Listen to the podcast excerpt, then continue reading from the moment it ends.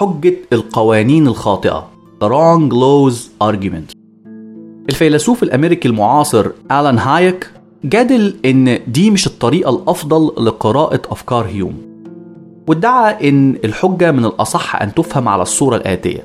واحد المعجزات هي أحداث خارقة لقانون طبيعي حقيقي. A true law of nature.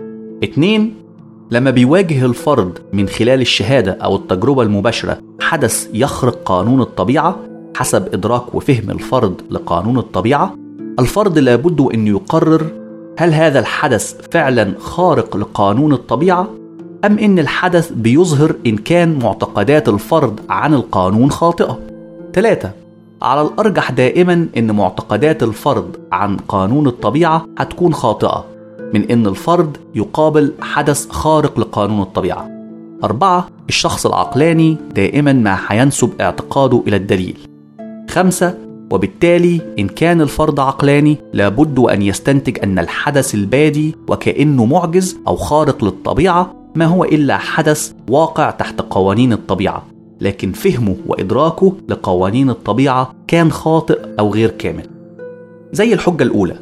الحجة هنا بتجادل إننا غير مبررين عقلانيا في الاعتقاد في وجود أحداث شاذة أو خارجة عن السياق فردية حقيقية. وبما إن كل المعجزات أحداث فردية شاذة خارجة عن السياق إذا نحن غير مبررين في الاعتقاد بوجود هذا النوع من الأحداث. الحجة دي تبدو متسقة بشكل أفضل من حجة ميزان الأدلة لأن الفرضية اللي سببت إشكالية في حجة ميزان الأدلة مش جزء من الجدلية دي. إزاي من الممكن للفرد إنه يتأكد إن التجربة اللي بيمر بيها خارقة للطبيعة ومش مجرد خطأ في إدراكه فهمه واستيعابه لقوانين الطبيعة؟ في الحقيقة بناء على قدراتنا المحدودة وفهمنا الغير كامل للطبيعة وقوانينها حتى مع تطور العلم الحديث من الأفضل إننا نتروى في الحكم على التجارب بإنها خارقة للطبيعة. لأن فعلا من الجائز جدا إنها تكون بتظهر مجرد خطأ أو نقص في فهمنا للطبيعة. النوع ده من الشكوك بيقوى خصوصا كل ما تزيد معرفتنا بالطبيعة وقوانينها العجيبة اللي بتفسر إزاي الأحداث الطبيعية الخارقة بتحدث بدون أي تدخل من قوة خارجية. على سبيل المثال إحنا عارفين إن ظواهر طبيعية مدهشة في الماضي داخل مجتمعات أقل تقدما اعتبرها البشر في الوقت ده ظواهر خارقة ومعجزة. لكن العلم الحديث أظهر إنها نتيجة أسباب طبيعية خالصة.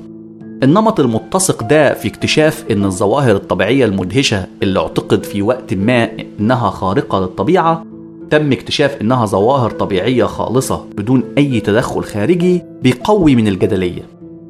أحد الاعتراضات على الجدلية دي هو إن في بعض الحالات هتتوافر فيها معلومات كافية عند الفرد ببساطة لإنه يقرر إن الظاهرة بتخرق قانون أو مبدأ من مبادئ الطبيعة وإنها مش مجرد خطأ في فهم.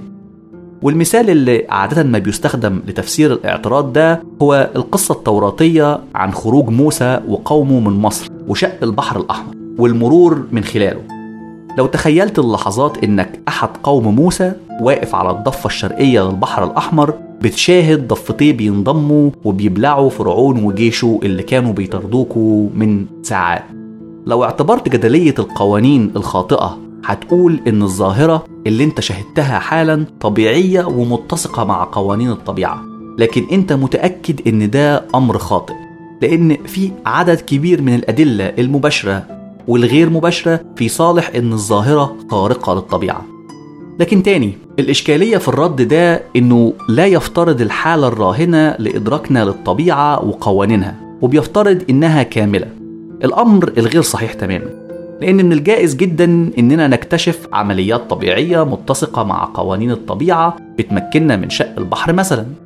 اعتراض آخر هو إن لو بعد عدد من السنين في البحث العلمي لظاهرة ما من الجائز إننا نستنتج إن حدث ما أو ظاهرة ما غير قابلة للحدوث بأي شكل أو قانون من قوانين الطبيعة أو إن ظاهرة ما غير قابلة للتفسير بأي تركيبة من الممكن تخيلها لقوانين الطبيعة.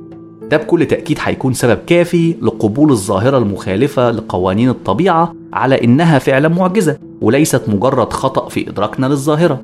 الإشكالية في الرد ده إنه غير محدد وبيفترض أمر لم نشهده من قبل داخل عباءة المدرسة العلمية.